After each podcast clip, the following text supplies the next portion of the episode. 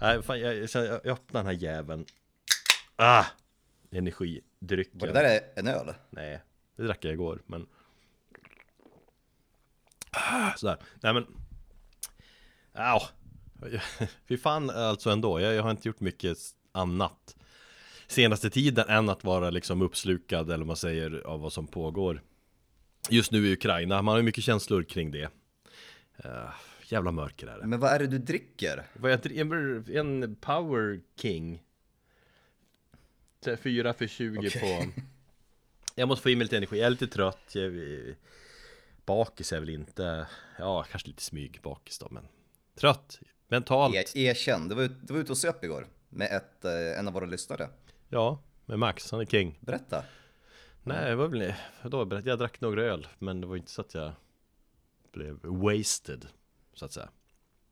Fyra öl kanske. Det klarar man ju. Men jag, jag är mer trött av liksom vad som pågår och kriget och det tar hårdare på mig än vad jag var beredd på ändå. Alltså det är ju så att det är en utveckling som går så fort och, och så känns otroligt oberäknelig. Eh, och vi spelar in det här avsnittet nu en vecka innan vi släpper det. Så den här veckan som har gått som vi just nu är medveten om man, man, man har ju inte en aning om vad som kommer hända den veckan efter att vi spelat in där. Nej, ja, nej, det är precis, det, det kan ju hända vad fan vad som helst. Ja. Det kanske inte ex- existerar nästa vecka. Och så känner man att mänskligheten är sämst och det, vi verkar inte lära oss av liksom misstag vi gjort genom världshistorien och Putin är ju sämst och det, det var ju som någon ukrainsk eh, politiker sa till någon sin ryska motsvarighet där i, i EU-toppmöte typ att det, det, det Ryssland gör nu, alltså de kommer ju inte, de kommer inte gå igenom skärselden utan det blir raka vägen till helvetet som han sa. Och så är det ju.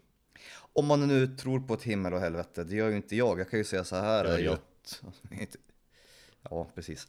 Ehm, ja, alltså han tror att han på något sätt målar in sig i historieböckerna som eh, någon form av Eh, att han ska ena Ryssland så, så tror jag att historien kommer eh, bevisa honom fel. Ja, han kommer ju falla någon gång, men hur han faller och när och, och hur många tusentals kommer att dö där det Äh, det är mörkt och det påverkar en så att man jag har känt jag, det går ju som inte att jobba riktigt heller. Speciellt när jag sitter hemma och jobbar och har, har lätt tillgång till en dator, eller jag sitter vid en dator, så är det ju så lätt att det är så lätt hänt att man, man trillar dit och läser och jag försöker alltid på något vis se den här ofiltrerade sanningen. Jag vill se lite bilder av vad som verkligen pågår ute via medier. Och visst, då har man sett en del otäckheter redan, men jag anser ändå att det är nyttigt att se kriget och våldet, vad, vad som verkligen försiggår.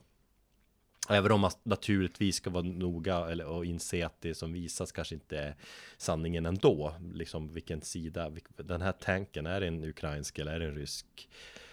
Och så vidare. Man får vara väldigt noggrann med informationen. Ja.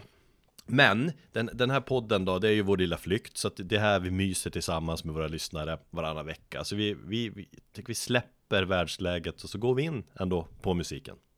Och gör vårt bästa. Vi försöker. Yes.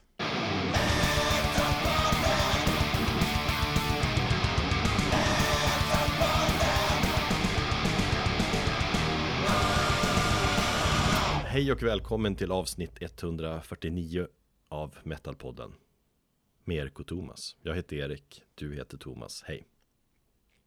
Hej Erik. Vi måste tagga igång det här nu, känner jag. Mm.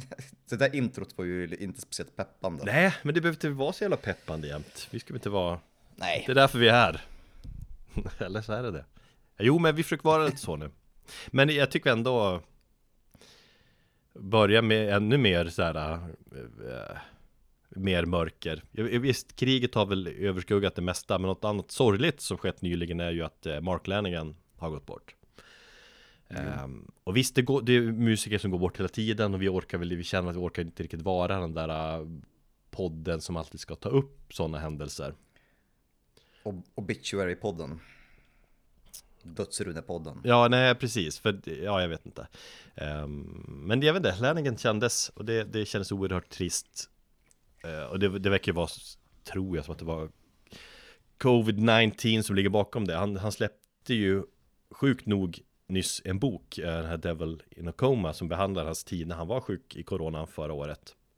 Um, På ett brutalt sätt, han låg länge i koma och han kunde inte ta hand om sig själv och han kämpade med sina demoner där på sjukhuset i, i många månader och eh, det har han skrivit en bok om.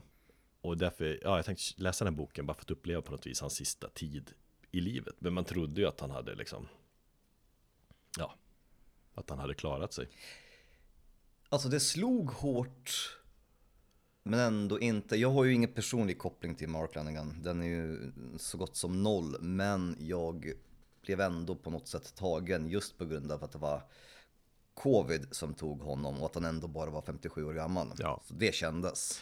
Det var alldeles för tidigt och, och liksom Ja, att det var, han hade driftat in och ut ur koma och, och, och att det var det till, till slut var den här jävla skitpandemin som tog honom och det kändes så här, fan vad, vad ja, onödigt. Ja men efter hans liv som har varit ganska hårt liksom på många sätt Att det var corona som tog det bara blir så vad fan liksom. Men visst, folk dör eh, och, och coronan har tagit miljoners människors liv. Uh, väl, men, men, men uh, Nej men Mark, Lenning, Mark Lennigan är en musiker som har Han har berört många eh, liksom, Han hade sin unika röst, han var en av de coolaste snubbarna inom rockvärlden Liksom uh, Samtidigt mm. slog han aldrig igenom som en, en av de här största Det känns som att han hela tiden var i bakgrunden och han var hela tiden så så äkta på något vis och, respekterad. Jag var inte lika kommersiell kanske som de andra. Nej, men samtidigt, han var ju frontfigur i Screaming Trees och, och som många menar, det var ju så av de här första riktiga grungebanden, men inte ett, ett av de första, men inte de, de, det största, eller ett av de största. De, de räknas ju inte som the big four in, inom liksom grunge och Seattle-scenen till exempel. Um, jag, jag får för mig känns det som att de hade lite otur i tajmingen. De var lite för tidiga, liksom, innan det slog igenom. Ehm, och sen kanske de var lite sena också när de släppte sina bästa plattor eller något sånt där. Alltså att de, de lyckades aldrig riktigt tajma in perfekta läget när man ska släppa skivor för att vara, bli ikoniska på det viset. Har jag funderat på. Nej men, men jag kan rekommendera Screaming Trees-plattorna uh, uh, med Sweet, Sweet Oblivion och Dust. Och just Dust kom ju 96 och då var ju grunge-scenen på väg att dö ut. Och det var det, jag menade att de liksom kom lite i fel timing hela tiden. Han var ju nära vän med, med Kurt mm. Cobain och, och, Cobain ville ju ha med, med Lenningen på det här uh, klassiska MTV Unplugged-giget till exempel. Och de mm. två försökte göra något ihop vid något tillfälle också, men det rann ut i sanden, så det, det, det var ju trist. Men äh, jag tror Mark Lenningen, många känner väl han som en av de här äh, jag menar nyckelfigurer eller vad man ska säga i, i Queens of the Stone Age bakom Josh Homme. Han var ju mm. Jag tror Josh ville ha Mark Lenningen som, som frontman från början Men det slutade med att Mark var mer sån här att han Var med på låtar och sjöng på vissa låtar På ett antal skivor. Man blev väl också satt som något ansiktet utåt för, för ökenrocken tänker jag. Ja, han är ju en del av den scenen, absolut. Mm. Inte bara grunge tänker jag. Nej. Och, Gutter Twins är ett projekt, ett band som jag kan rekommendera också. Han har gjort många gästgrejer. Um, han, uh, han har gjort otroligt många samarbeten. Han sjunger till exempel på, på nyligen då på Kallt Luna EPn där som, uh, vad heter den då, som släpptes förra året. The Raging River.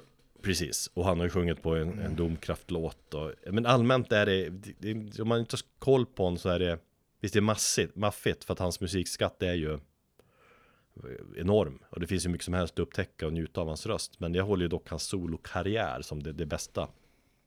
Det så lång karriär som han ändå började på i början av 90-talet och som eh, släppte väl så här tiotal plattor. Det är liksom det för mig är det höjdpunkten med, med, Mark Lanigan. Nej men han, han, är, han var unik. Han kallades ju Dark Mark av en anledning, just hans mörka röst och hans liksom mörka texter som griper tagen. Nu, nu tänk på, får väl hänga där med sina grunge-polare i efterlivet som, som man säger och sjunga stämmor med Cobain och Cornell och så. Fucking hell. Ja. Um, Lane Staley. Ja, precis. Men vad fan, vi lyssnar lite på The Grave Digger Song från, från plattan Blues Funeral som kom 2012 och eh, minns och lyssnar på hans härliga röst.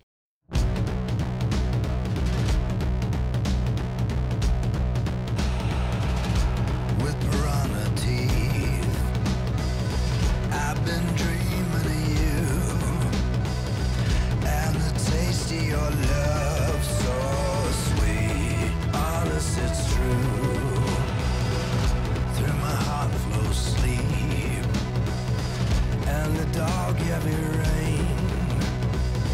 Where the grave digger song is sung You've been torturing me.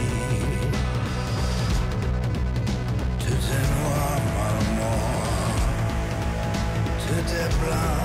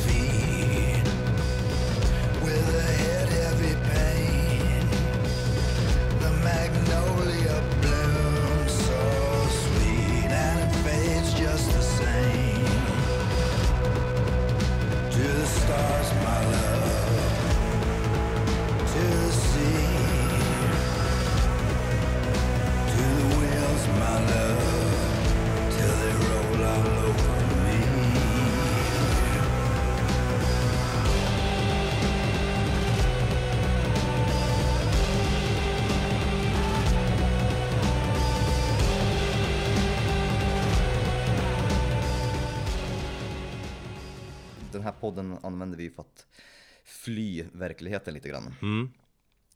Um, jag tänker på det är fredag, jag har jobbat ganska hårt den här veckan. Eh, Jag ska fly in i tv-spelandet under helgen har jag tänkt. Helvete vad du spelar tv-spel. Ja, för fan. Helt Eh, sjukt. Hur många timmar ligger du på Witcher 3 nu egentligen?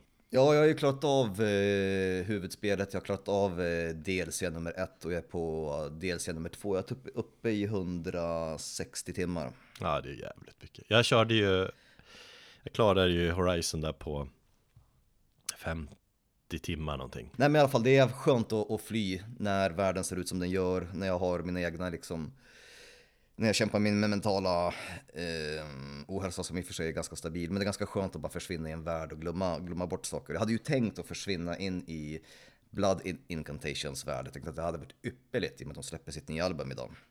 Ja, just det. Har du hunnit lyssna på den? Nej, jag har inte gjort det för att vinylen är på väg. Jag kommer förmodligen få den på måndag. Jag tänkte så här, jag vill egentligen spara mig till vinylen. Mm. Eh, men jag vet inte om jag, om jag kommer palla och, och vänta tills på måndag. Jag kanske liksom känner att the urge att försvinna in i psykedeliskt rymdflum. Jag tänker att det är ett ganska bra ställe att befinna sig på just nu, ute i rymden och flumma loss där. Ja. Jag vill inte vara på jorden. Nej, ja exakt, fly lite grann. Ja, just nu är jag ju mest inne på att jag måste läsa allt som händer om kriget och Det är sådär. fan inte heller, det är inte heller bra. Nej jag vet, men och så ja. är det på något vis, det är en del av en, en liten del, man får ju tolka mig, eller inte försöka som som idiot också, men en del av en tycker det är lite spännande med att se alla de här jävla Ja.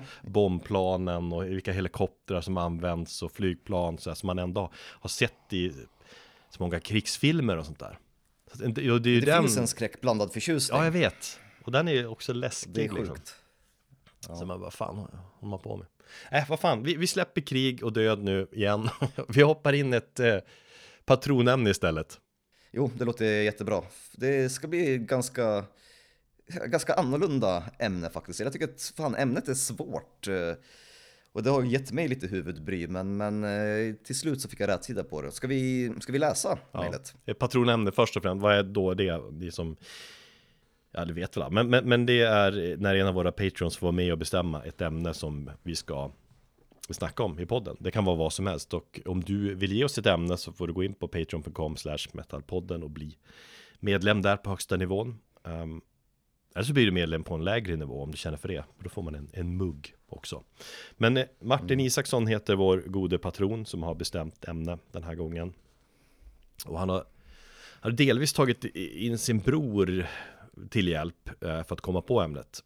Och Mm. ämnet eh, Det känns som att vi får eh, läsa hela skiten här för att för att få lite ökad fördjupning. Jag tycker du får läsa rubbet. All right, tack för den du. Mm. Alright, då skriver han så här. Som så många gånger när det kommer till di- diskussioner om musik av den skränigare typen har bollplanket varit storebrorsan. Vi har hållit ihop sedan barnsben och rock och metal har under de senaste 15 åren varit, en viktigt, varit ett viktigt gravitationselement.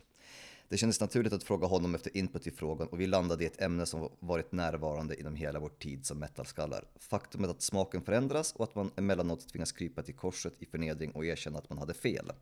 Ett band, ett album eller en låt man tidigare pissat på har gått och blivit the shit.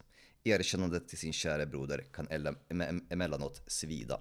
In Flames är ett band som för mig var viktiga i yngre år. Bandets diskografi var en tidig milstolpe i att lägga grunden för ett djupare intresse för tung musik. Medan bandet imponerade på mig med lättillgänglig melodi, sprängd metal med både hårda och mjukare toner möttes vi inte alls i samma pepp för grannarna i At the Gate.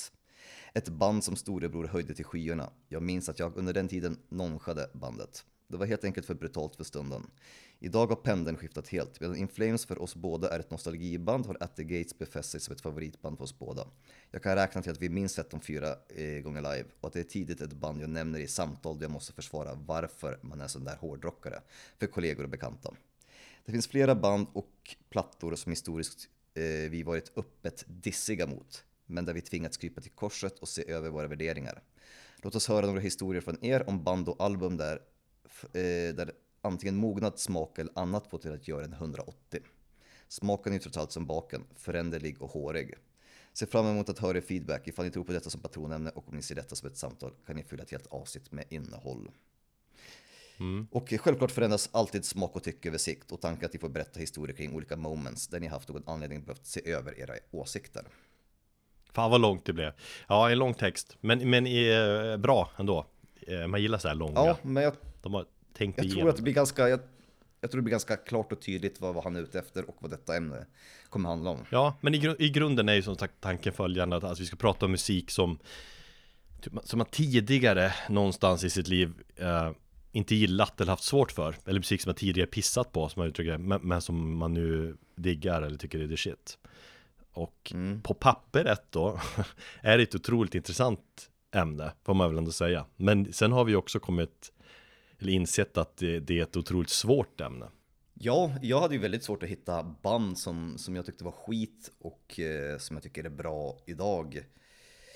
Eh, mest för att jag har sån fantastisk musiksmak. Nej, men mest för att det, det är oftast omvänt. Eh, band som man gillade förut kan man ju idag erkänna att man kanske inte gillar. Ja den, den är ju Men, lätt, eh, för vi var inne på att vi skulle snacka det också Men då tog du, började du bara fundera i sådana banor Men det sparar vi till någon Mm. annan gång men, men eh, sen gillar jag ju, jag är inne på att vi, vi gillar att hylla mer än att uh, hata så att säga Men eh, Mm. jag, så här, på rak arm har jag tänkt att liksom absolut, klart att sin musiksmak har, har ändrats genom åren Man har ändå liksom lyssnat på hårdrock i, liksom i eh, olika former eh, 30 år bakåt i tiden. Jo. Men sen när man försöker komma på de här klockrena exemplen så är det inte lika enkelt. Jag, jag är ju snarare inne på att musiksmaken har, har breddats och, och utvecklats. Jag, jag har det är svårt att hitta de här jättetydliga fallen där man liksom tyckte att något var skitdåligt och, och, och som man nu älskar. Jag, jag är inne så här, så här ju. Eh, Musiken Ja. som jag älskade då älskar jag fortfarande, mer eller mindre. Men att man lyssnar på så mycket annat nu också. Så jag, jag, jag tänker att både du och jag är sådana här sökande musiklyssnare, eller vi försöker vara det i alla fall. Att vi försöker ha ett Ja. öppet sinne till olika former av metal, vi försöker ta till oss olika former. Jag försöker ofta, jag försöker där också tänka bort eventuella fördomar man har liksom om sin musik och så. Att man ska vara ren Mm. i själen. Ehm, Lite som mina grabbar, när vi liksom lyssnar på musik, de har ju noll fördomar till nå- någonting. Allt är intressant man spelar för dem. Och det där blir nog svårare ju längre man, man lever tror jag också. Många ger upp det där sökandet. Man har, man har liksom typ bestämt sig att men det är de här banden jag gillar, den här genren jag gillar. Och sen orkar man inte gräva djupare egentligen. Man, man är nöjd så. Medan vi försöker gräva oss djupare och, och, och vidare. Och det är därför jag menar att man har ändå kanske kvar sin ursprungsmusiksmak men man har grävt sig lite mer åt det extrema hållet liksom. Och man har grävt sig lite mer åt det mjukare, eh, kommersiellare hållet. Om jag ska gå till mig själv så försöker jag kanske i så fall bredda mig mer genom att lyssna på kanske jag kan ju säga så här, jag började ju kanske i fel ände om man nu finns någon ände att börja i, men jag började ju med väldigt extrem eh, musik. Jag tänker att många kanske upptäcker vet, glamrocken eller någon lite lättare metal och sen går man till hårdare grejer. Jag upptäckte ju den, den mest extrema formen direkt och sen så under mina, mina 30 år som, som lyssnare av hårdrock så har jag ju egentligen breddat mig till mer lättillgänglig musik. Jag menar till exempel proggrock som jag älskar idag. Camel är ett, ett band som jag skulle ha inte tagit i tång med när jag var ja, 18, 19, 20.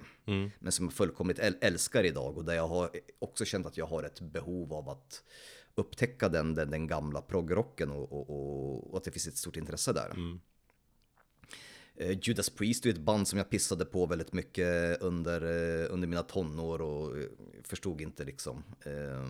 Och någonting som jag lyssnar på på äldre dagar. Och det finns ju många sådana exempel. att Jag tror att jag är öppen för musik, men i och med att, man började, i och att jag började från en annan ände så försöker jag kanske gå jag försöker upptäcka de här gamla klassikerna som, som man har missat och man, som man bör ha hört förut. Ja.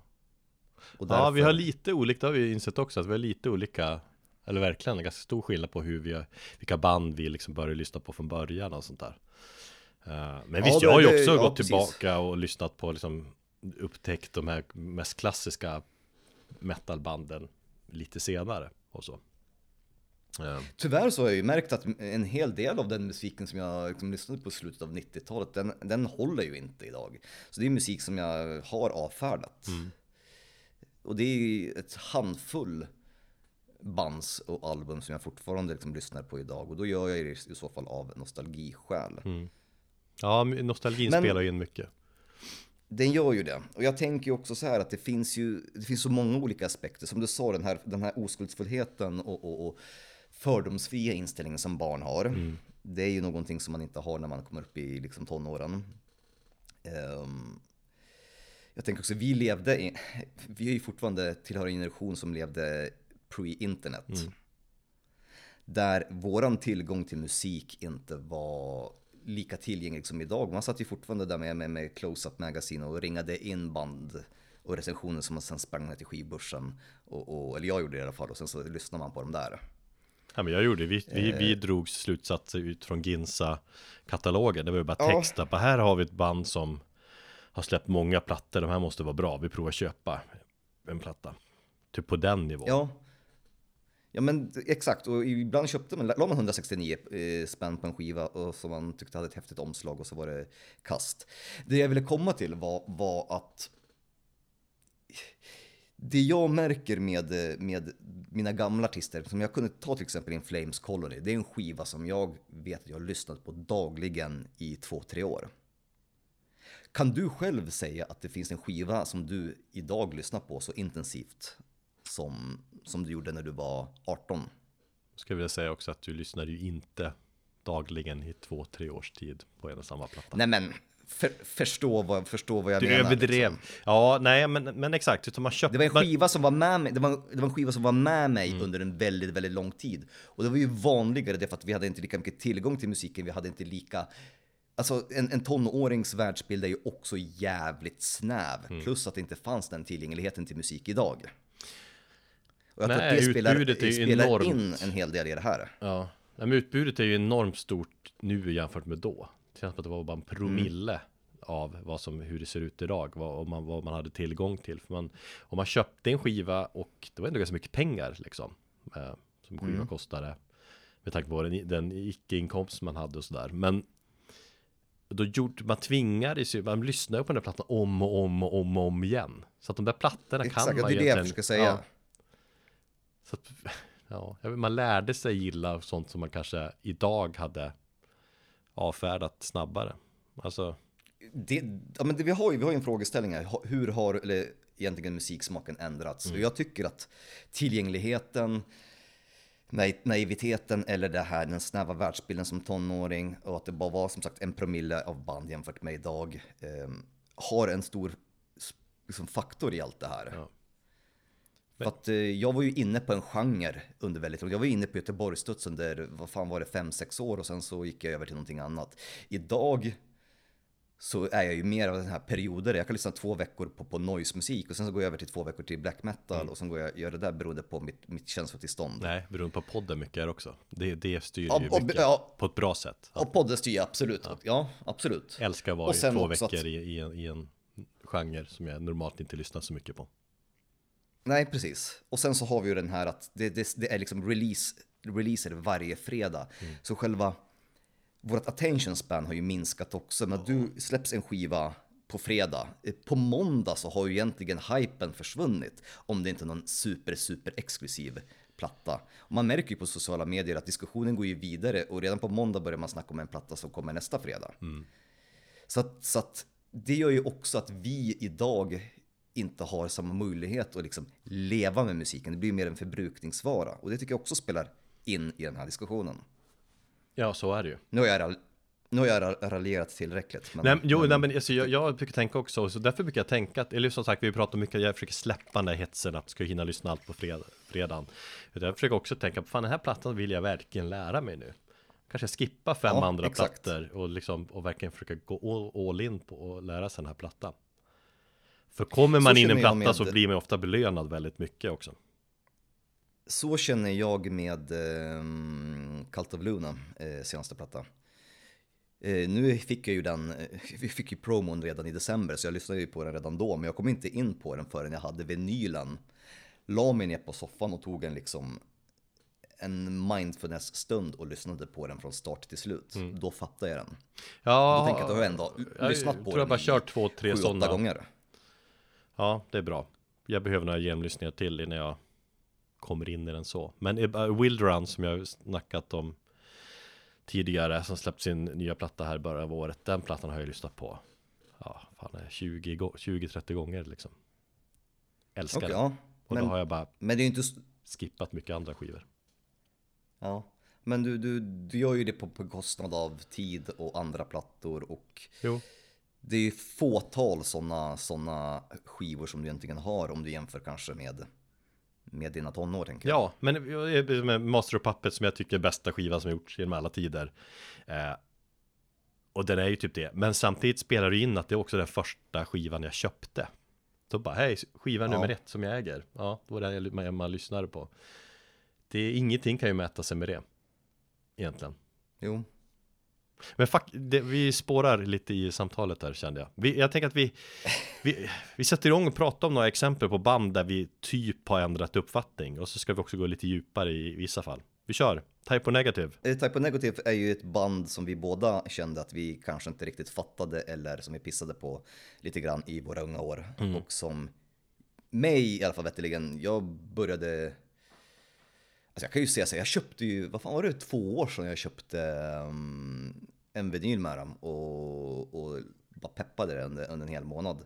Så det, alltså det är ju en, verkligen när besläktad tid som jag, Jaha, jag det är så, så, så nyss, ny, nyligen. Så att säga. Ja.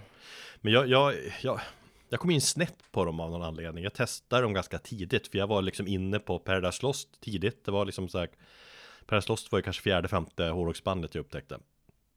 Mm. Och jag läste väl att ja, men Type O Negative det är typ Paradise Lost. Vilket de är på sätt och vis också. Det är ju, de är ju båda någonstans inom det här goth metal universumet. Mm. Men Type O Negative är ju mer alternativ metal. Alltså kanske. Paradise Lost är mer Doom eller så. Men, men, men för mig tog det tid att gilla dem för de var, ja, de var lite så läskiga, udda, konstiga liksom. Jag vet inte jag, jag förstod inte dem. Jag, jag, minns att min, eh, min polare visade upp skivan där Bloody Kisses och spelade upp låten My Girlfriend's Girlfriend. Mm. Eh, och jag tänkte så här, men det, det var väldigt mycket kråsskjorta och bar överkropp. Eh, och, det var den, och jag var inne på gott under den perioden, men det, det var fel typ av gott. Jag vill inte ha kråsskjortor, utan jag vill ha hård, mörk ja, gott, liksom. ja, något, ja, men typ så. Jag har också ett minne av, av Bloody Kisses-plattan. Det är två kvinnor på omslaget. Så att man var lite lockad som tonåring. Vad fan hände på det här omslaget ja. egentligen? Eh, nej, men jag läste att det var melodiös metal. Och jag hade typ inte koll på vad som menas med det. Jag tolkade det som att det var samma sak som instrumental metal.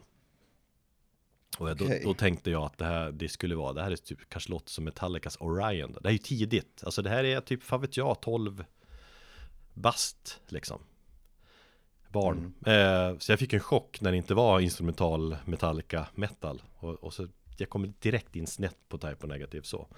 Så det var långt senare som jag liksom började gilla dem. Sen visst, han har en speciell sångstil och inte helt självklart att de är jättelätt lyssnade om man säger så. Nej, men jag kan ju säga att idag så älskar Peter Steels röst och hela deras liksom approach till musiken mm. och, och, hela, hela magin kring, honom som, som frontperson också. Mm. Men det tog, det tog många år att, att förstå det. Och att googla nakenbilder på han samtidigt som man lyssnar på bandet.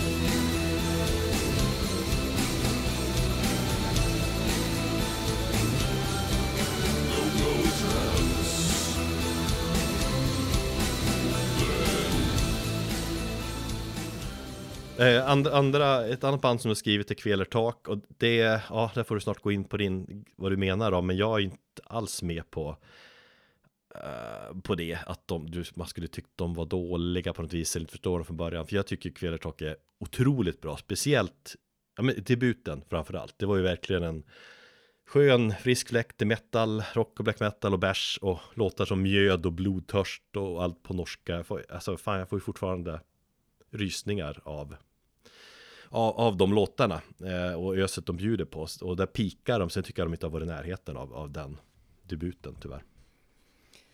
Ja, alltså det, det har väl att göra med att eh, det var en sån jävla hype kring det. Jag hade väl inte hört musiken. Jag hade läst och vad folk snackade om att det var det här mjöd och sånt där. Jag kände så här, nej men för fan, jag som orkar orka med vikingar ungefär. Ja.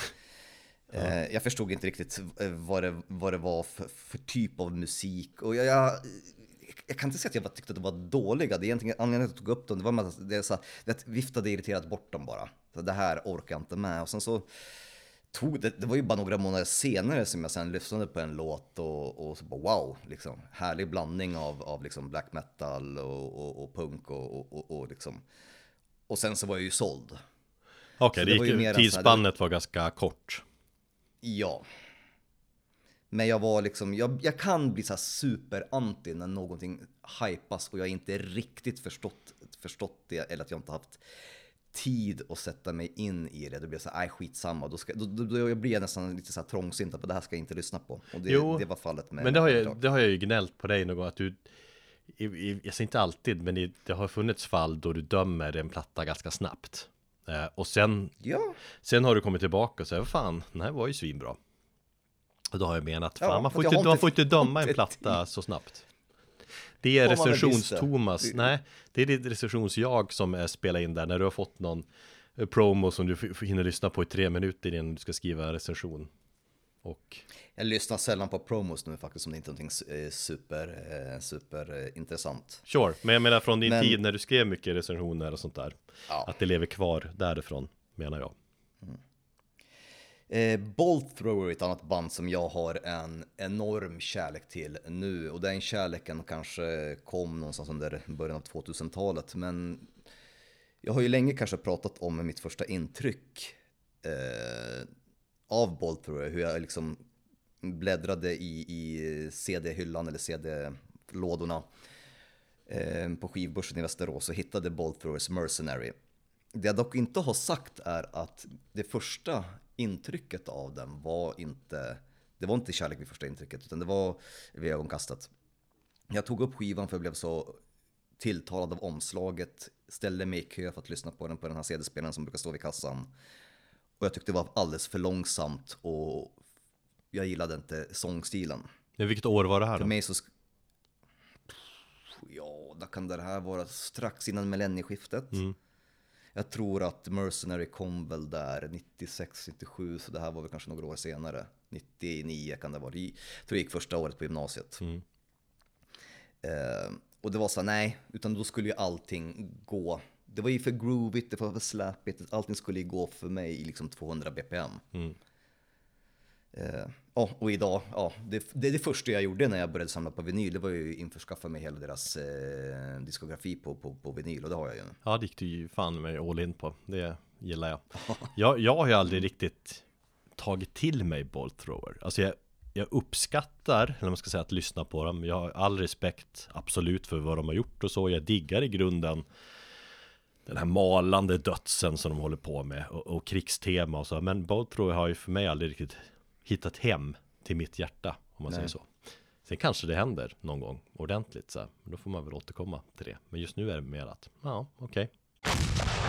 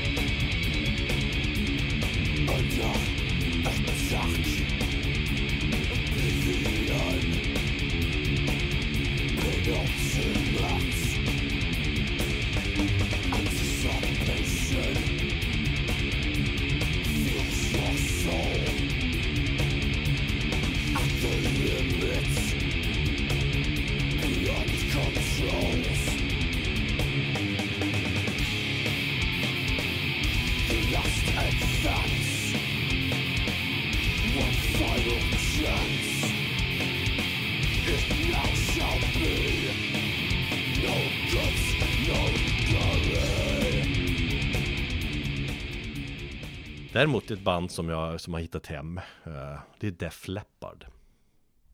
Som jag har ett Ett lustigt förhållande till. För jag köpte en Def Leppard platta tidigt. Eh, Man gjorde ju så som sagt. Jag, jag kanske Läste liksom om musik och stora band och du vet metal så metal var det lite Man hade inte koll kanske på genre Liksom beskrivningarna och sånt där. Och då chansköpte man en platta ibland.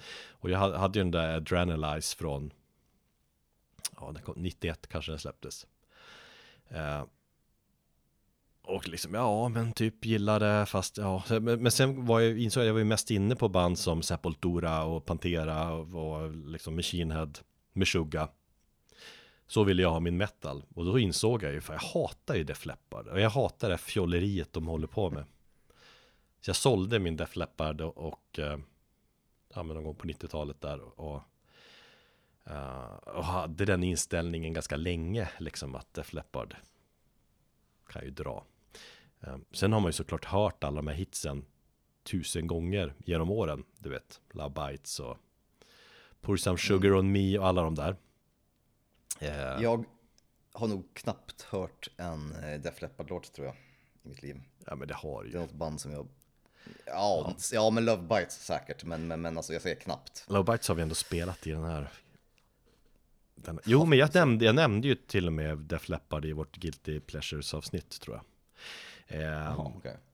Men de, de där hitsen, man kan, okay, man kan inte förneka riktigt vilka hits det är, men eh, men sen har jag också senaste åren verkligen börjat älska Def Leppard. Alltså Hysteria är en otrolig 80-talsplatta. Alltså urtypisk 80-tals metal, det här glam och AOR-tänket, soundet, melodierna. Ja, då är det ju klockrent. Mm. Um, så att uh, lyssna på den och bara liksom, du vet, njuta av 80-talet och melodierna så, så ja, så kommer du gilla dem. Så att först gått från att jag typ diggar dem, sen hatar jag dem och nu, ja, nu älskar jag dem igen. Sen måste vi prata lite electronicore också. Fy fan. Oh. Och mm. ja, men genrer som jag ändå har otroligt svårt för. Vi pratade om dem i det här, var det höstas när vi snackade världens sämsta metal-genrer. Ja. Uh, eller nej, det kanske... kommer ju snart förlora all cred. ja, nej, men jag, jag har ju otroligt svårt för genre fortfarande. Men jag, jag pratade också kanske lite om min kluvenhet att eh, min granne älskar ju genren och han har spelat liksom den när vi varit hemma hos honom och grillat och hängt under ganska många år egentligen. Eh, men så mm. har min inställning har något ändrats, framförallt med bandet Eskimo Callboy och det är mer dem jag är inne på för att anledningen... Ja men det är ju på grund av dina kids. Ja, nej, inte egentligen. Alltså... Är det inte för att inte? Jo, delvis då. De gillar ju dem också, men Nej men anledningen till att jag gillar just dem är att de har, liksom, gör, de gör det med glimten i ögat. De kör på humorgrejen, de satsar enormt på sina musikvideor. Eh, som har blivit en succé. Och, och då, de gör också låtar som är liksom djävulska hits. Jag tycker de är... Ja, vi har ändrat inställning från att första gången jag hörde dem bara usch, jag vill aldrig höra här mer. Nu tycker jag de är helt geniala egentligen. Span, nej men du ska spana in deras tre senaste videos så förstår du. All metal behöver inte vara så jävla allvarlig hela tiden heller. Nej, jag vet, jag vet. Jag har gjort det och, oh, nej, nej. Nej men de, de är ju tyskar och, och, jag kan tycka att på något sätt har de kanske tagit över lite grejer från, från eh, Rammstein och vad de höll på med under ganska många år. Det är inte samma musikgenre men de gör liksom det här musikvirus som står ut och sådär. Eskimo Callboy, de är ändå the shit. Totala motsatsen till, till Rammstein. De sjunger om, sjunger om, vad fan vet jag, mammor så sjunger de här om yoga. Ja, men jag menar att de försöker liksom eh, göra musikvideor som står ut på olika sätt och det är tyskar och fan. Ja. Ja. Eh, och ja, det är ett band som jag verkligen hatade för några år sedan men som jag ja, gillar nu.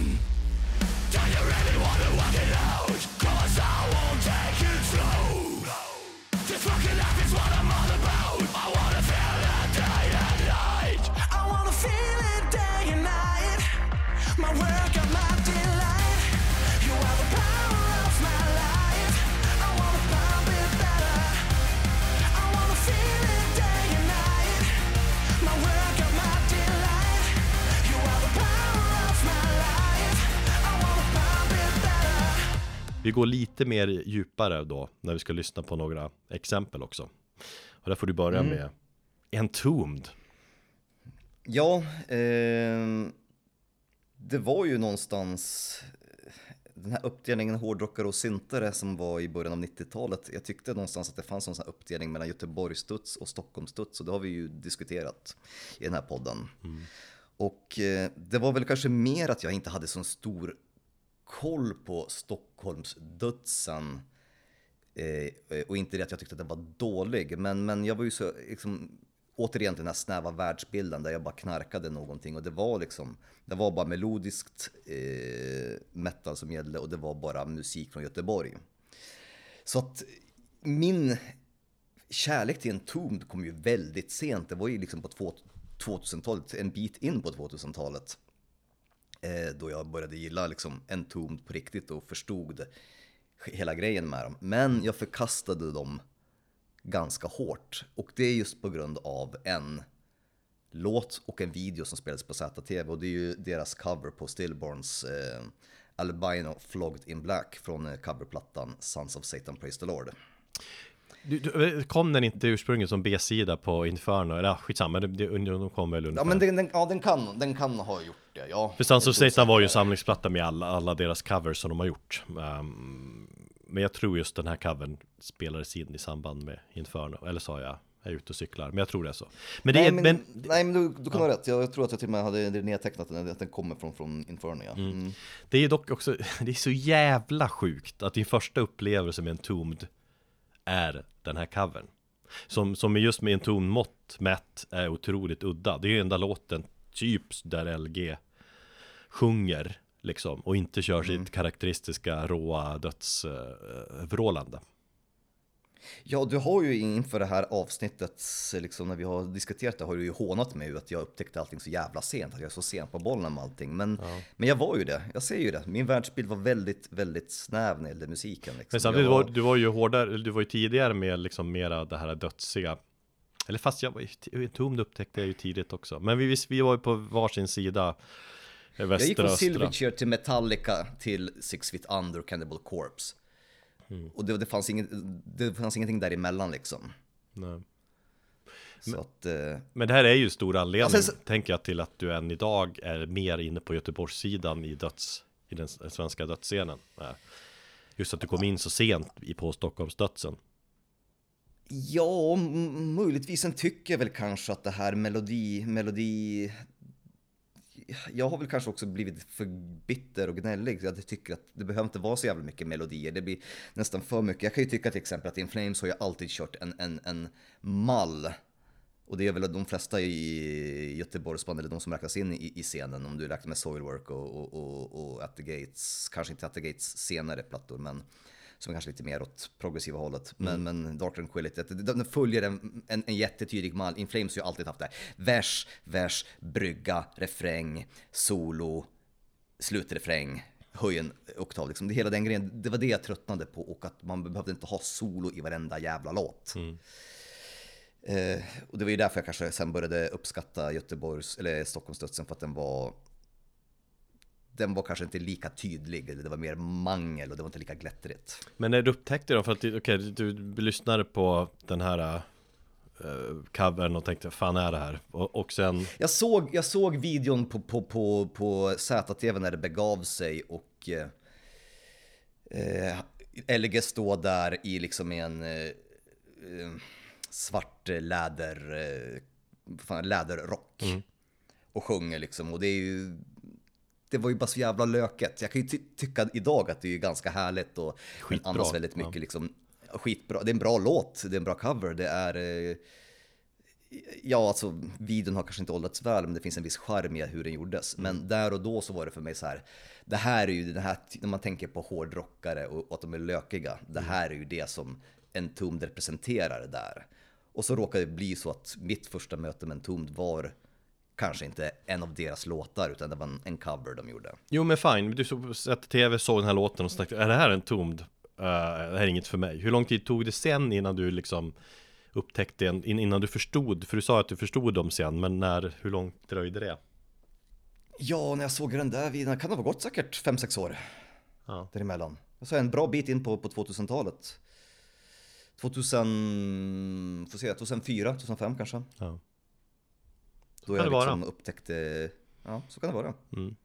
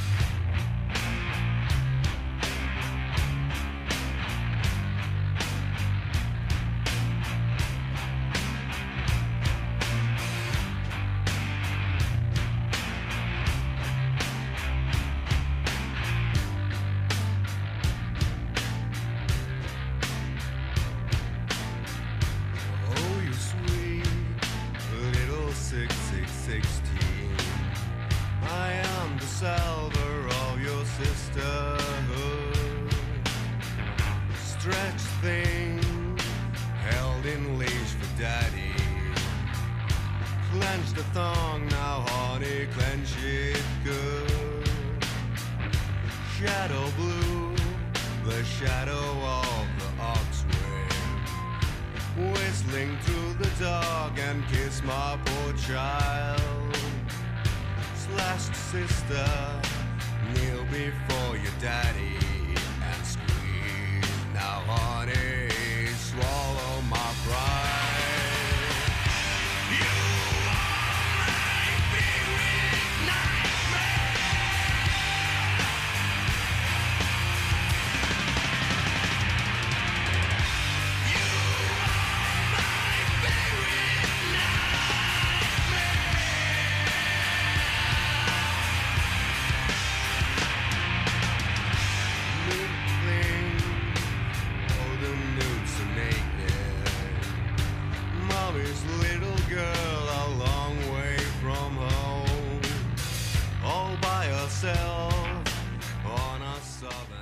Vår eh, patron Martin där, han skriver ju om förhållandet med sin storebror. Att de kanske hade lite olika syn på vissa band och Inflames at the Gates i det här fallet som han nämner. Så jag, jag har tänkt lite på min uppväxt och, och mitt förhållande med, med brorsan och vad gäller musiken och sådär. Eh, för att få någon liknelse. Men vi, vi var ju båda musiknördar och var många band i och för sig som vi så vi båda gillade mycket. Men sen, sen gick jag ju stigen så ledde lite mer åt den här tunga skolan inom metal. Medan brorsan var mer inne på kanske skitrock och elektronisk musik och hiphop och sådär. Och om mitt, liksom, mitt absoluta favoritband var Metallica så var ju hans uh, Beastie Boys skulle jag säga. Så man, man, hängde mycket ner i hans rum i källaren så var det Ill Communication-plattan och Check Your Head-plattan med Beastie Boys som gick väldigt Ja. eh, varm. Um, så han var där och så han och hans polare citerade många texter och sådär. Så att jag, jag var ju rätt kluven för det är ett band som de är inte helt lätt att definiera, det kan man inte säga, för de är ganska breda, de är ju de har ju rätt, liksom många hårda hardcore-låtar till exempel. Uh, hardcore-punken och så många låtar som är lite mer åt, ja, men rap, rock, något sånt. Vi har ju pratat i vårt rapavsnitt om Beastie Boys och väldigt mycket mer renare hiphop. Så, här. så att det var en del som jag gillade, det- men det var mycket också som jag inte gillade, som jag hade liksom lite svårt för. Men ju mer tid som har gått ehm, sen den tiden så har jag, jag har bara fått mer och mer respekt för Beastie Boys och, och vad de gjorde och hur jävla coola och unika de verkligen var. Och, nu- när jag- Nej, eller de var jävligt coola. Ja. Precis, och när jag nu lyssnar på Beastie Boys så såklart, de- delvis så är det otroligt nostalgiskt. Det blir ju så. Uh, för jag minns liksom mitt 90-tal, jag minns min uppväxt och, och sådär. Jag ser framför mig, man hänger i brorsans rum och så, men jag tycker också att det är svinbra. Och det är liksom, jag, jag brukar säga, ja, okej, hiphop är svårt, men ja, men jag gillar ju rap om det görs på rätt sätt. Sen vet jag att det är ganska smal i det tänket, men då tar jag gärna upp ett, tar gärna upp ett band som Beastie Boys som exempel då. Gillar rap den görs av vita män. Ja, det är framförallt det. Det ska vara white rap så att säga. De är Eminem. Eh, nej, skämt åsido. Men vi, vi, um, vi lyssnar på eh, så, so What You Want som är, ja men det var typ så här låt som brorsan och hans polare Uffe gick omkring och, och rappade och sjöng på. Så What You, What You, What You Want som de höll på med. Från Checkerhead.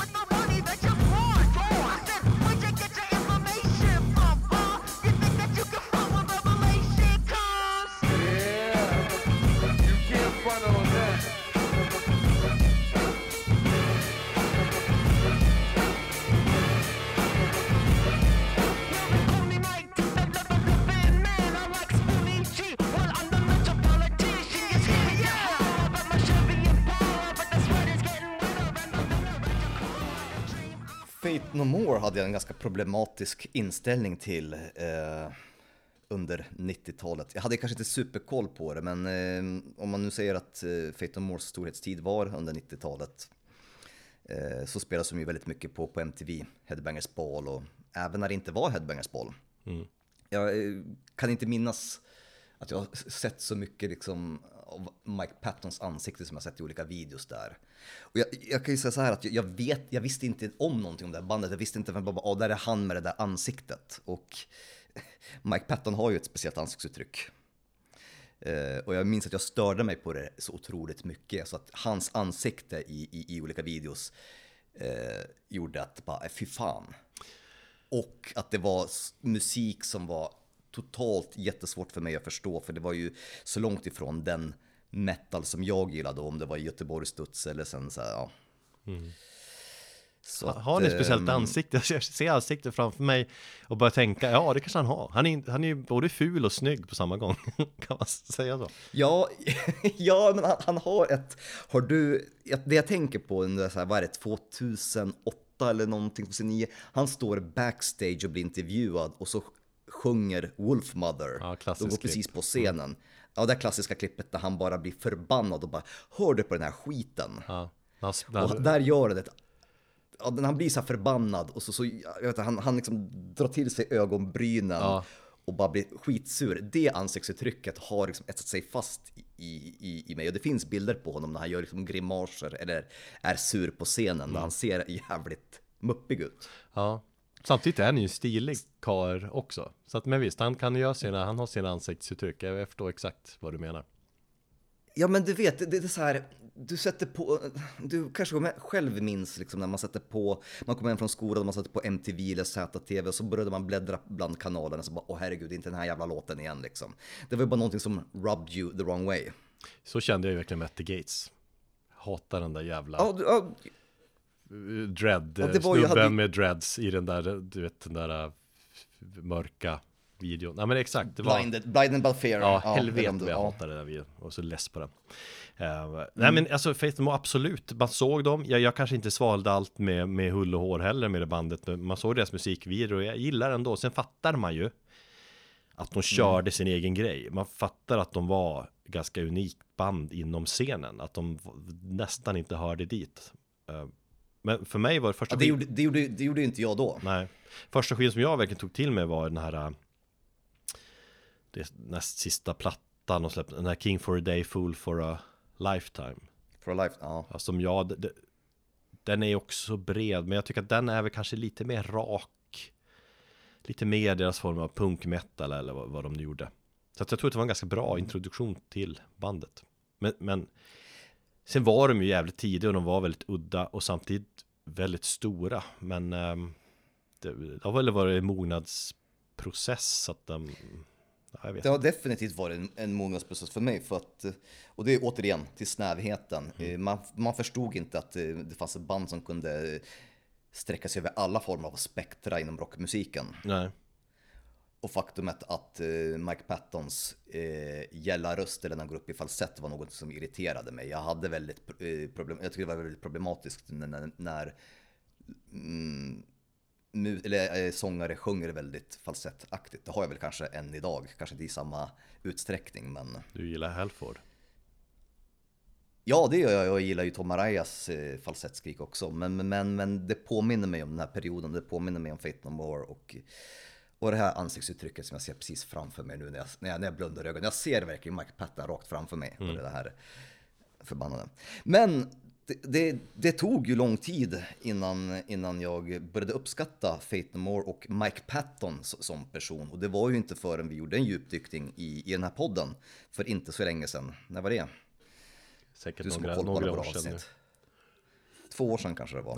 Tänker säkert jag. det var inte så jävla länge sedan. Ja, tre år, tre år sedan gissar jag ni- Okej.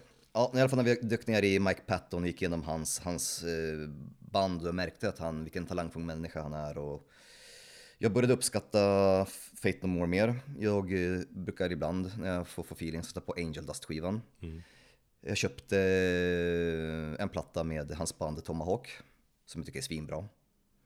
Dock ändå Eh, det sämsta. Eller det senaste har jag, måste jag lyssna mer på, men ja, Ja, nu fan vet jag inte ens vad den heter, men den gula, vad heter den? Oddfellows. yes. Nej, den är bra, men, men på- inte lika bra Den är ju svinbra tycker jag. Eh, så att eh, jag får helt enkelt krypa till korset och erkänna att jag tycker att Mike Patton är en eh, otroligt eh, talangfull sångare och eh, artist som har visat på en otrolig bredd som inte jag förstod mig på när jag var ung och oskuld. Ja, men det, det är väl exakt, det är väl ett typfall som vi menar att vi Det var inte så att du lyssnade på det, jag hatar det, det var inte så att du kände på det viset riktigt Utan det var mer att, ja, de här är Jo, udda, det det, här är inte det. riktigt min grej Men, eh, Nej, jag hatade honom på grund av hans ansiktsuttryck och videosarna. ja okej Jag hatade honom på grund jag kunde hata på väldigt, fan jag sätter jag på P3 och den jävla förortsrap där och allting går i, jag stänger av det direkt och så, så, så, så muttrar jag någonting för mig. Jag, jag, jag hatar jag så hatar jag, älskar jag så älskar jag, jag är stark i mina känslor. Jag hatade honom på grund av hans ansiktsuttryck. Men det där är väl dämpat lite grann, du är ju lite så ibland men i regel är du lite mer att, ja Du är inte lika svart eller Ja, vit. Ibland är jag faktiskt det, tycker jag själv. Men, jag försöker att inte vara jag, försöker, jag, har, jag är mer medveten om det, att jag försöker att inte vara så svart eller vitt. Mm. Men, men, men är jag på rätt dåligt humör, då kan jag vara jävligt svart i, i vissa grejer. Ja. Den video jag, låt, jag minns mest från Faith More var ju den här covern om- som ändå har blivit deras låt, äh, vad heter då? Easy Like Sunday Morning Den gick väl Ja. hela tiden, han satt där och hängde på någon fest typ Ja, ja men det kan, kan nog vara till och med den. Jag tycker fortfarande den låten är ganska dålig. Dålig Ja, Ja. Nej, men det, det, det är kanske för att den har eh, liksom den för tillbaka mig den tiden och hans ans- ansiktsuttryck. Eh, Nåväl, eh, vi lyssnar på låten Caffeine från Angel Dust. Som ändå är en jävligt härlig dänga som jag upptäckte och älskade mycket, mycket, mycket, mycket senare.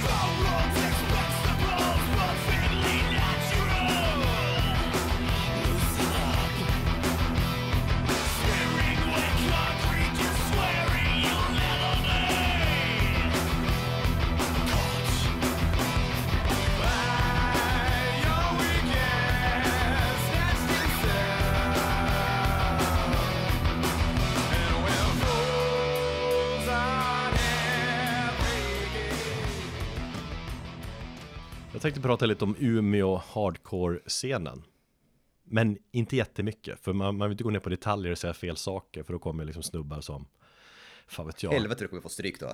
Kristoffer Östlund kommer, som, som var verkligen en, en del av scenen kom, i- och levde i den kommer ju säga app, app, app, app, app och ge mig stryk och sådär Ja, Johannes Persson kommer i stryk och, eh, vad heter det, Abinanda-sångaren. Ja, men, men, men, men ja, hela Umeå-kollektivet liksom. Men grejen var att, att, att trots att jag liksom växte upp på, på 90-talet, jag bodde 10 mil från scenen, jag bodde i Övik, scenen befann sig i Umeå 10 mil norrut. Så nådde liksom, för mig i alla fall, hardcore-scenen nådde aldrig till Övik. I, inte, inte till mig och inte mitt gäng i, Hö, i Högland där i alla fall. Man, Man hörde talas om den, man kände till Refused och sådär Men, men vi kom aldrig riktigt in i den Det var ju Ja, men det var mycket, mycket politik där också, man, man läste vad som skedde där uppe i, i Umeå typ Men det var, det var ändå jävligt avlägset Det var, Men men var det bara, bara avlägset? Det var inte så att det var politiken eller någonting som spelade roll för dig? Att det var fel typ av musik för dig då? Men det var helheten tror jag. Alltså just det här med, med, med att det var en så sjukt vibrerande livescen liksom med hundratals på var, varje gig och så. Det, det, det var ju som natt och dag jämfört med Övik. Kom Mm. liksom aldrig. Inte till mitt Övik i alla fall så. Och, och jag minns att i slutet om du av. pratar med, om du pratar med dina polare då, men var det någon av dem då som var inne på den scenen? Jag tänker ändå att det inte är så långt geografiskt mellan dem. Jag i Västerås var ju totalt avskärmad och visste inte att en sån, sån scen existerade ens Mm. förrän långt mycket senare. Jag kommer till det. Jag, jag hade Ja, Okej. Det var väl där i slutet av mellanstadiet, början av högstadiet, jag minns att vi gjorde blandband. Det var mest jag och min polare Hampe som gjorde kassetter med de band vi gillade då. Våra, våra som 90-tals metalband. Och så sålde vi dem för någon 20 typ. Eller där omkring. Um, och en av våra kompisar, Pierre, han hade börjat hitta den här Umeå-scenen. För han hängde också mycket med, eh, ja, med skategäng där i Högland, där jag växte upp. Och de var väl lite mer inne på den musiken liksom. Eh, Jag pratade faktiskt med Pierre in, inför det här faktiskt, att det var lite kul att snacka gamla minnen med honom. Han lyssnar ibland på oss, så det är roligt. Eh, nej men de- de hade vi kopplat till Umeå-scenen och han kom då med sina liksom, Umeå hardcore-band och tyckte att, men lyssna på dem, det här också. Att vi skulle ha med det i våra, när vi gjorde de här blandbanden. Men min första reaktion var ändå, eller mycket från den scenen jag hörde var att det var ganska B. Liksom. Det var min känsla, ja det här är ju, här låter inte superproducerat liksom. Och då var jag så här, och det, liksom, det, det var intrycket jag lyssnade på bara musiken och då utan att ha någon koll på Ja men allt runt omkring, bakgrunden av det hela. Så musiken lät som halvt dålig producerad metal Med rätt kass sång och, och så.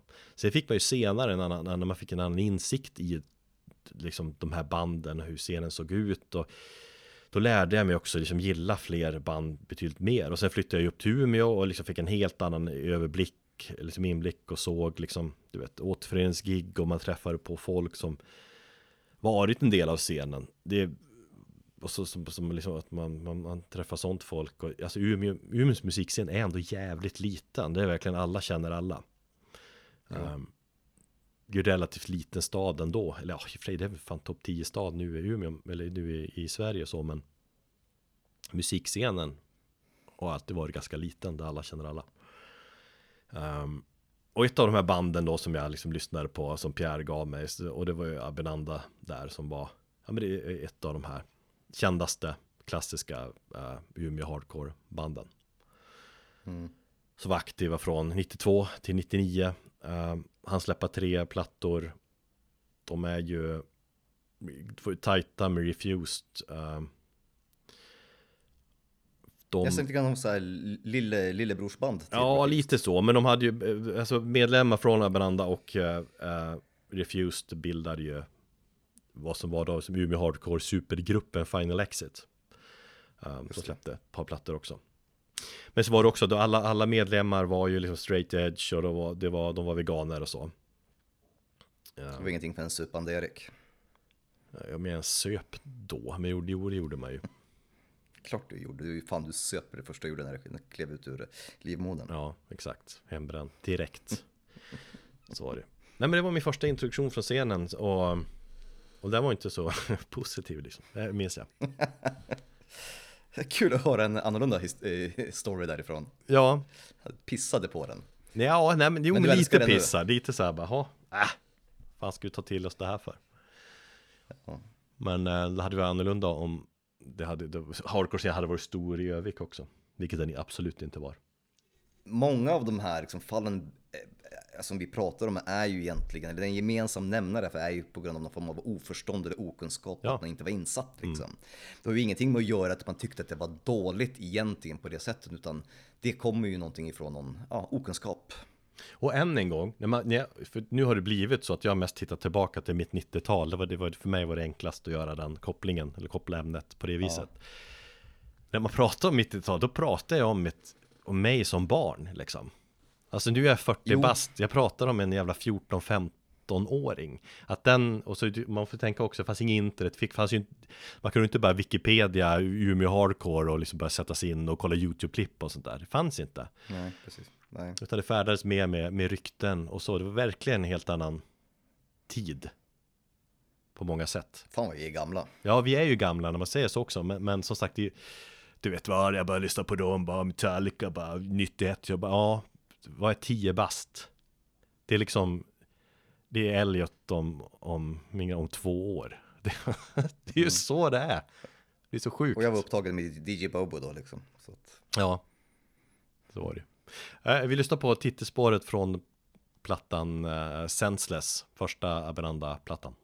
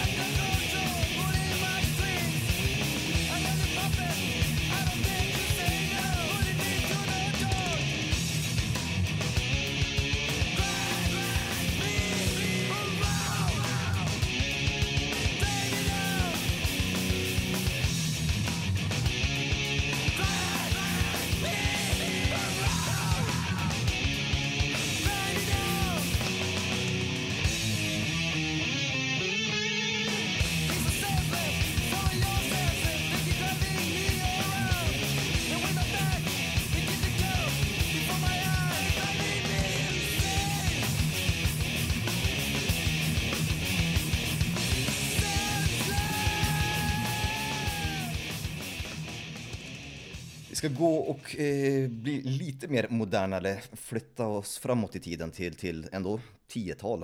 Eh, och bandet In Solitude. Eh, med en, eh, bland annat en viss Henke Palm i sättningen. Spännande Eh, val av band som vi kanske inte har nämnt i den här Ja. podden tidigare.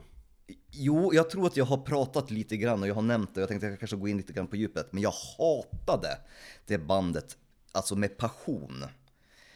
Och som också egentligen bygger på att jag såg dem som förband till Ghost när de spelade på, på Debaser strand, innan det hette Strand. Eh, Hornstull. När Ghost precis hade släppt, eller ja, de var på väg att släppa eh, sin debutplatta. Hur såg du den Ghost-spelningen? Första Ghost-spelningen typ? Jag såg, ja, och det vet jag att jag, vi har nämnt i podden. Ja, det borde vi ha gjort, men det har jag förträngt. Och det var nog innan vi träffades också. Ja, ja. Men jag var där, jag såg den, eh, jag såg förbandet ehm, som var då In Solitude och jag blev otroligt provocerad. Jag tror att jag var nybliven vegetarian och lite så här djurrättsaktivist då och eh, sångaren stod med rävboa runt halsen. Och han hade allmänt en jävligt kaxig attityd som jag tyckte att jag bara blev jävligt triggad av. Ehm, och sen så släppte de mig plattan, eh, jag hade lite svårt för deras musik, jag kan säga att The World, The Flesh, The Devil fanns det lite sköna inslag på. Men de släppte plattan eh, Sister då som var lite, lite grann av en musikalisk eh, 180 grader ungefär och där de gjorde lite annorlunda musik från, från tidigare verk. Och den hypades så enormt och, och de blev tagna på turnéer av liksom Watain och det såg som att de bara liksom var så här Watains lilla skötebarn. För Watain drog med dem lite överallt. Men det finns väl Watain-medlemmar som har varit med också på In Solitude, på, gjort något va? Att det finns någon koppling, inte bara att de har spelat ihop. Jag har fått för mig. Det kanske gör lite osäker eller tvärt, tvärtom om det är... eh, Ja, det, det, det är jag lite osäker på. Och sen att det kändes för mig som att det var en sån jävla liten klick människor som gillade det här. Och det var typ en liten klick människor som bodde i Hornstull. Alla hade tygväska.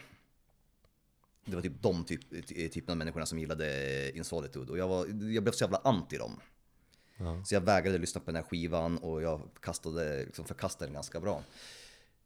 Och jag tror att jag var ganska öppet i så här diskussioner med, med, med folk att eh, vad jag, alltså vad jag ogillade bandet starkt. Eh, Och sen så helt plötsligt så bara, alltså jag måste släppa det för det, det tar ju så jävla mycket energi hur mycket jag har lagt på, på att ogilla det här bandet.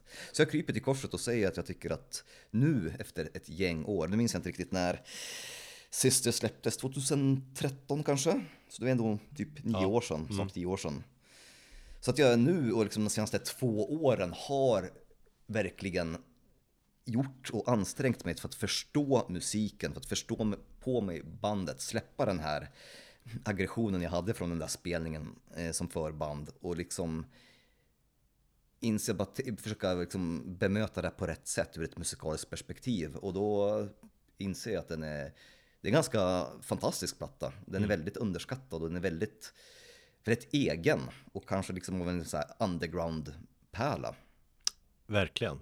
Alltså jag lyssnar aldrig särskilt mycket på de första plattorna för jag tror att de släppte de, är, de höll på längre än man tror Alltså att de kämp, gjorde lite demos och kämpade, harvade på Sen har det, Sister var väl tredje plattan Ja, och det var ju den plattan som sen bandet la ner Ja, efter det. så att Jag sa jag lyssnade aldrig på de där första Men jag gillar Sisterplattan jävligt mycket Det kändes som Där och då som att De skulle kunna bli större Den här Ja, Death Knows Where heter den va? Den tycker jag är otroligt till Ja. exempel. Jag får fan rysningar när jag hör den låten.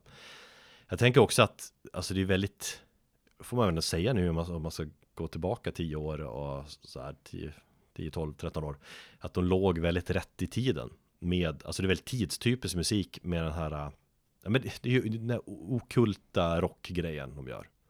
Okult, Ja, precis. okult heavy metal. Jag tycker att det finns du kanske inte håller med om det här, men jag tycker det finns, finns oerhört många likheter med Ghost på det viset.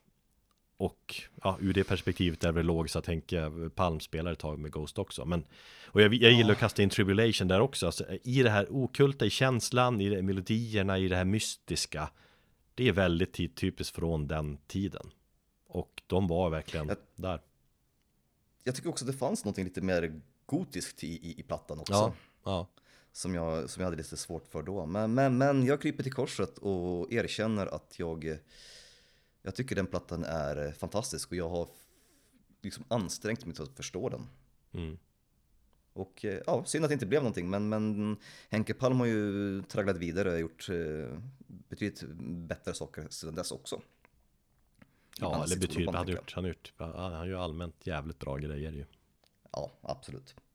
Vi lyssnar på eh, låten Pallid Hands från Sister, som ändå är jävligt fin.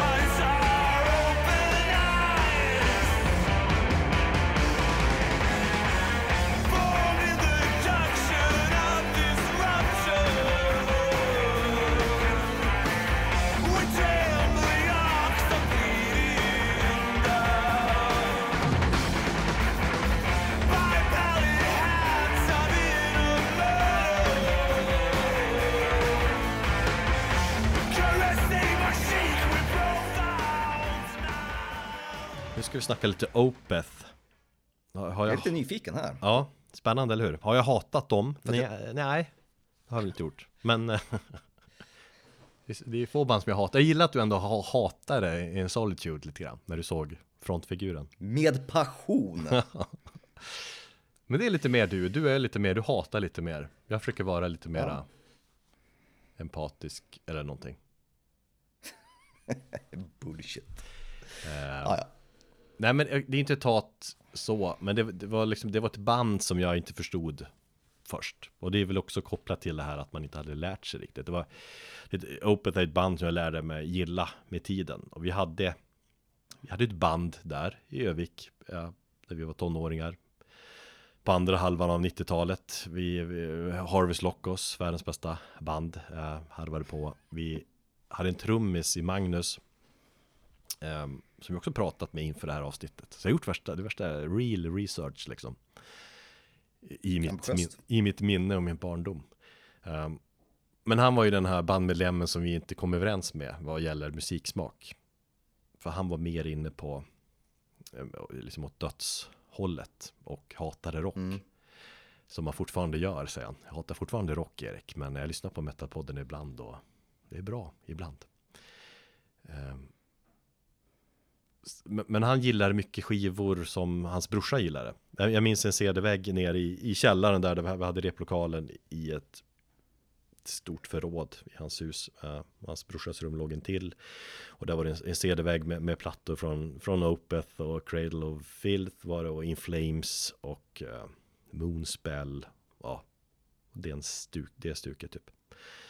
Um, och vi gillade väl en del av det. Men det var också mycket som vi inte gillade, eller som vi inte riktigt fattade. Opeth var ju sånt band. Det var liksom helt enkelt musik som man inte hade lärt sig gilla.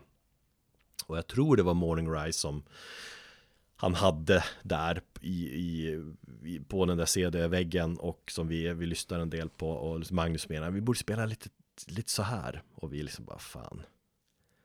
Eh, det, var, det, det var inte musik som vi kunde spela, det är inte musik som jag är i närheten att kunna spela nu heller riktigt. Um, Men, men det, det, är det är andra Opeth-plattan där det är väl många menar det där Opeth hit- hittade sin grej. Det var liksom det här melodiska döds med proggiga element och massa akustiska delar och långa låtar. En låt på den plattan är 20 minuter lång. Jag tror också Morning Rise är deras längsta platta. Har jag fått för mig. Okej. Okej. Ja, ja, ja, jag, vet- jag vet inte, jag, jag är mest bara fascinerad över faktiskt, för det här är en historia som jag inte har hört. Jag Ja. tänkte att jag kände, kände det ganska väl och jag trodde att min, att din kärlek till Opeth var instant liksom.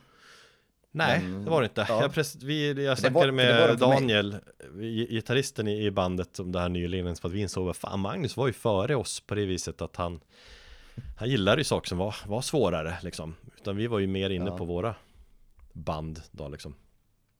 Eh, Mm. Men eh, eh, ehm, det var helt enkelt för, för mastigt förstås på det när vi, det, var, det här var ju 97-98 och och det var väl liksom att det behövdes en mognadsprocess. Sen hittade jag ju verkligen Opeth eh, senare på, eller in på 2000-talet. Och då har jag också lärt mig gilla Morning Rise Mm. mycket. Men då var det absolut ingen instant kärlek. Ja, det var första gången jag hörde Moonlaps Vertigo från Still Life 99. Det var ögonblicklig kärlek och sedan dess har jag förbehållslöst älskat bandet. Mm. Ja, men du upptäckte dem innan mig. Så är det. Wow, fick jag vara först för en gångs skull? Ja, precis. Istället för jag ska säga bara, va? Sjukt, fan kunde du upptäcka dem så jävla sent? Vi lyssnar lite på låten Nectar.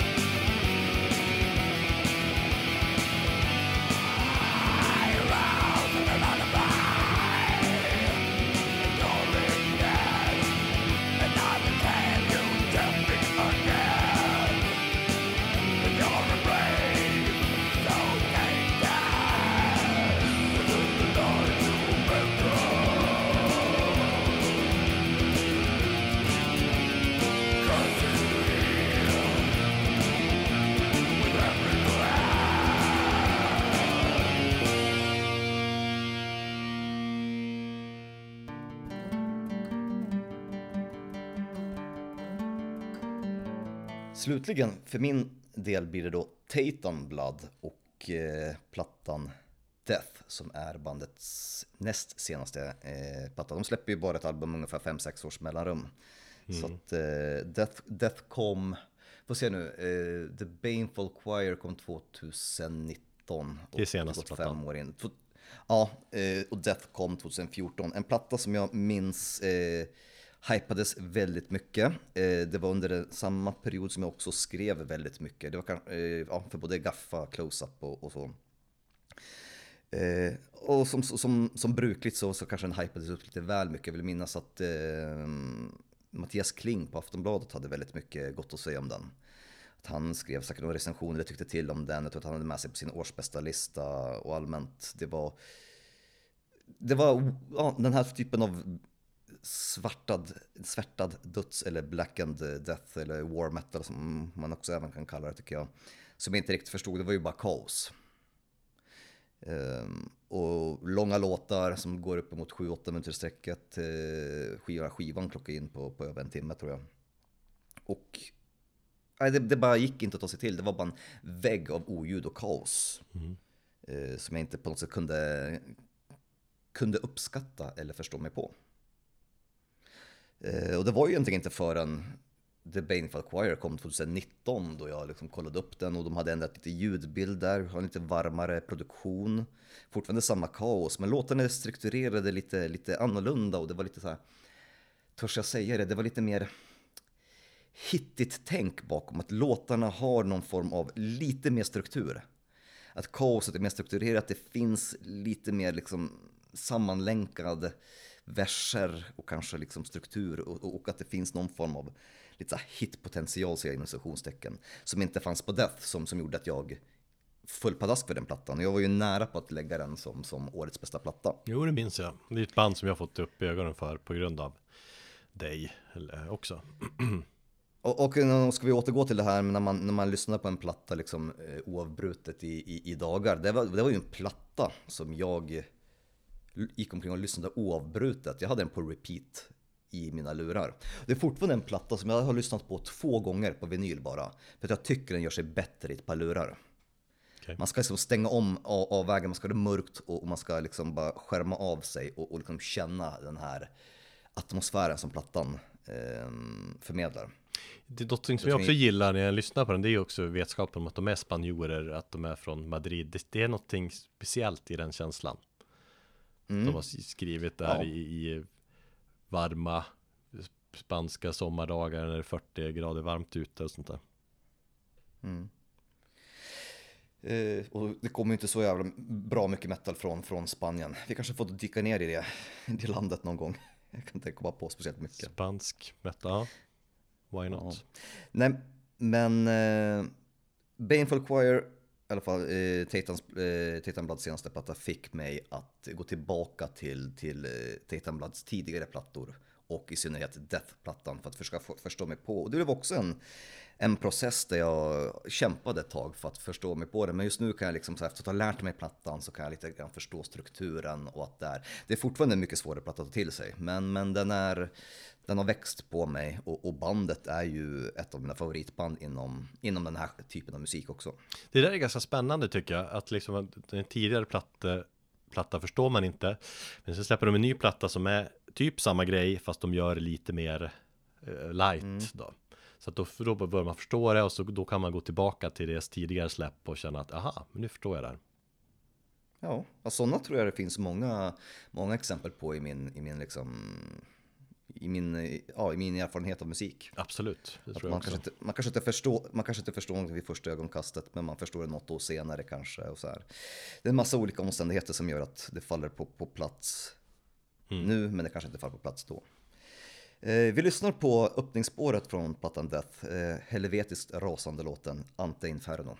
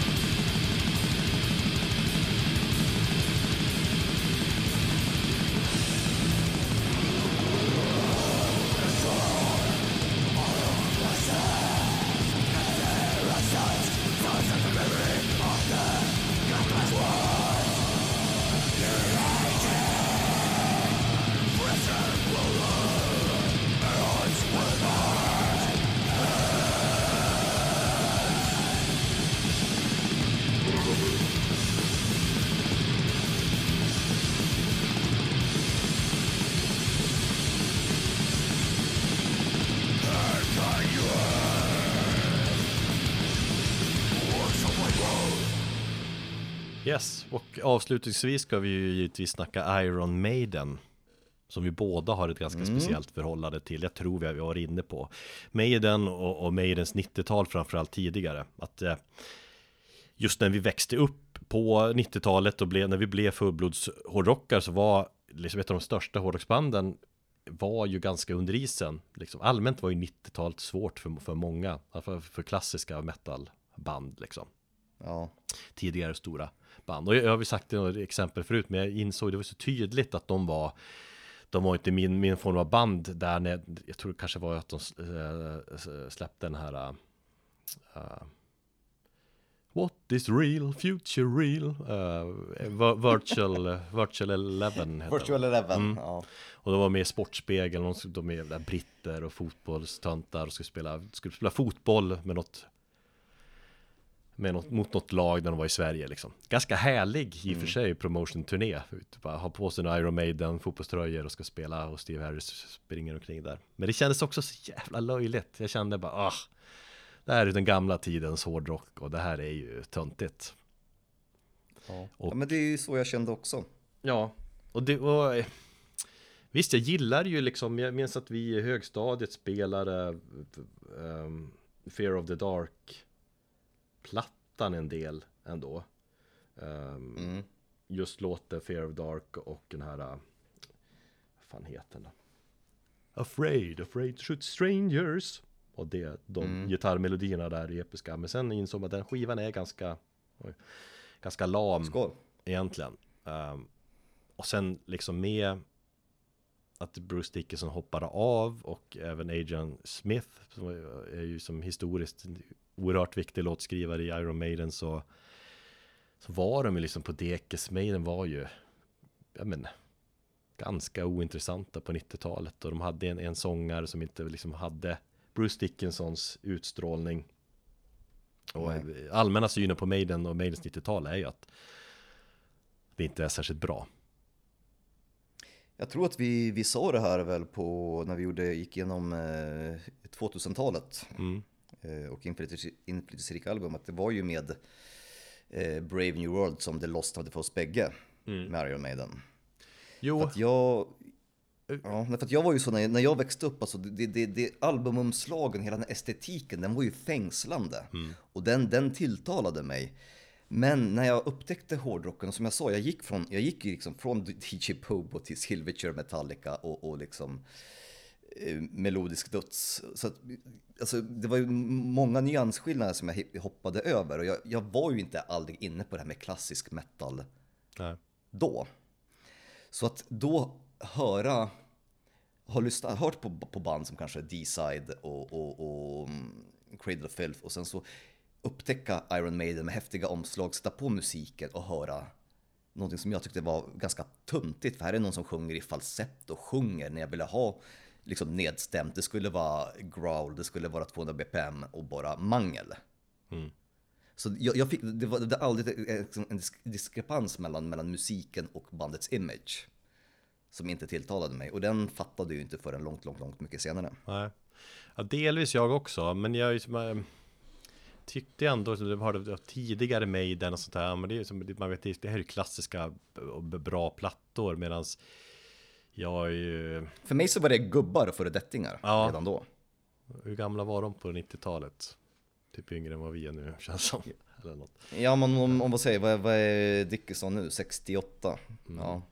Ta bort 22 år, 40, ja, han var, han var äldre än oss var de väl, de kanske 40-45 någonstans. Ja, han var inte ens med Dickinson där på Nej, men jag bara, ja, Ja. jag bara tänker. att- Nej, men, men eh, så att för mig den så så har inte varit något eh, Eller de har jag ju som alltid Gamla Maiden ändå älskat liksom och visst älskat mer och mer Känns som varje år får mer och mer uppskattning för Iron Maiden Men just 90-talet har jag egentligen alltid haft en inställning av att det är ganska uselt För jag minns att vi lyssnade på The Clansman en, en av de här episka låtarna från Virtual Eleven Ja. Eh, jag och mitt polargäng så vi tyckte det var bra. Men sen när man lyssnar på resten av så här, skivorna och låtarna, bara, ah, det är inte så. Det är ganska dåligt och Blaze är ganska dålig sångare och så här. Vä- vä- väldigt, I jämförelse med Bruce Dickinson i alla fall så är det så tydligt att Bruce är så himla mycket bättre och sångar och en helt annan utstrålning och, och sådär.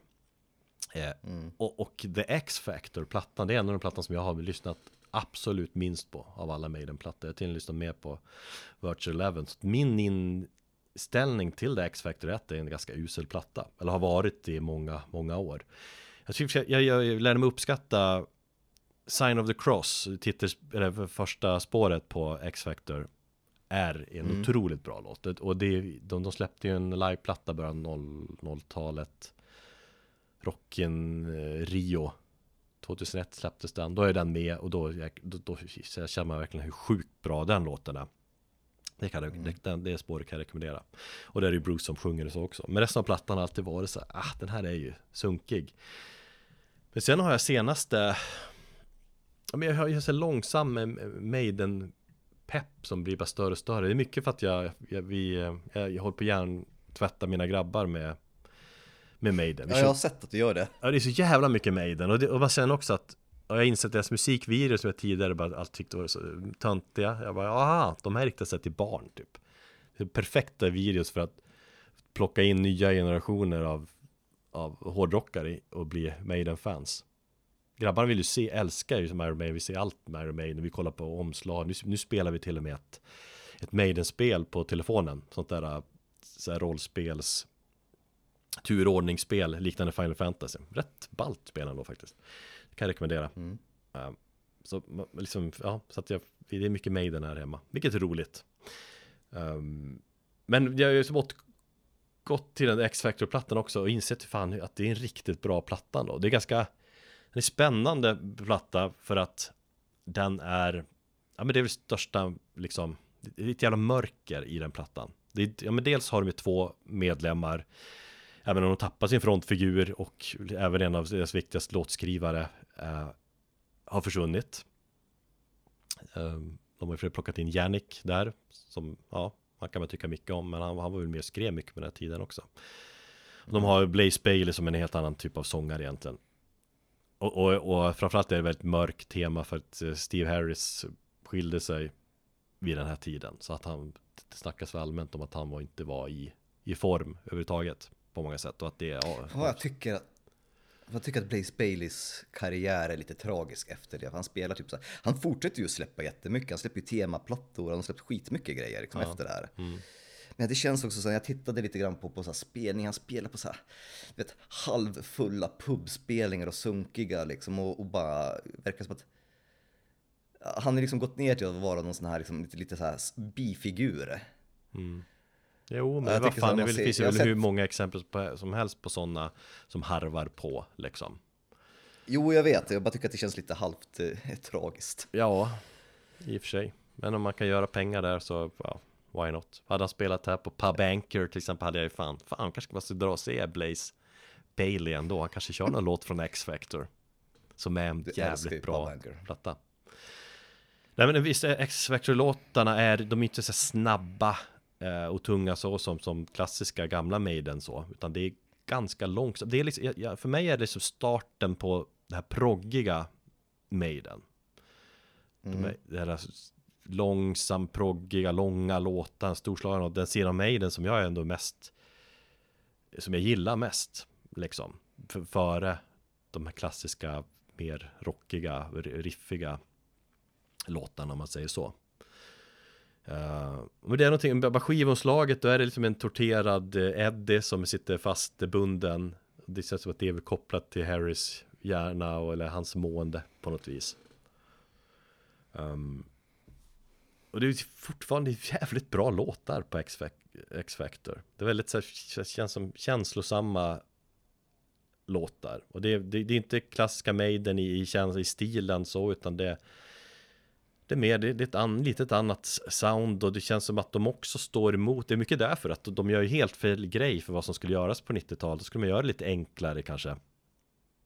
Raka, men de gick Alltså, verkligen mot det motsatta. Ja, jag tycker väl ändå en, på något sätt att de har hållit någon form av samma stil med, med, med, med vissa tweakar. De, de följer ju inte för några trender under 90-talet som andra band gjorde Nej, på samma sätt. Nej, fast jag anser att när de utvecklar, just X-Factor är ganska tydligt och det, det, är en annan grej än vad de gör på 80-talet.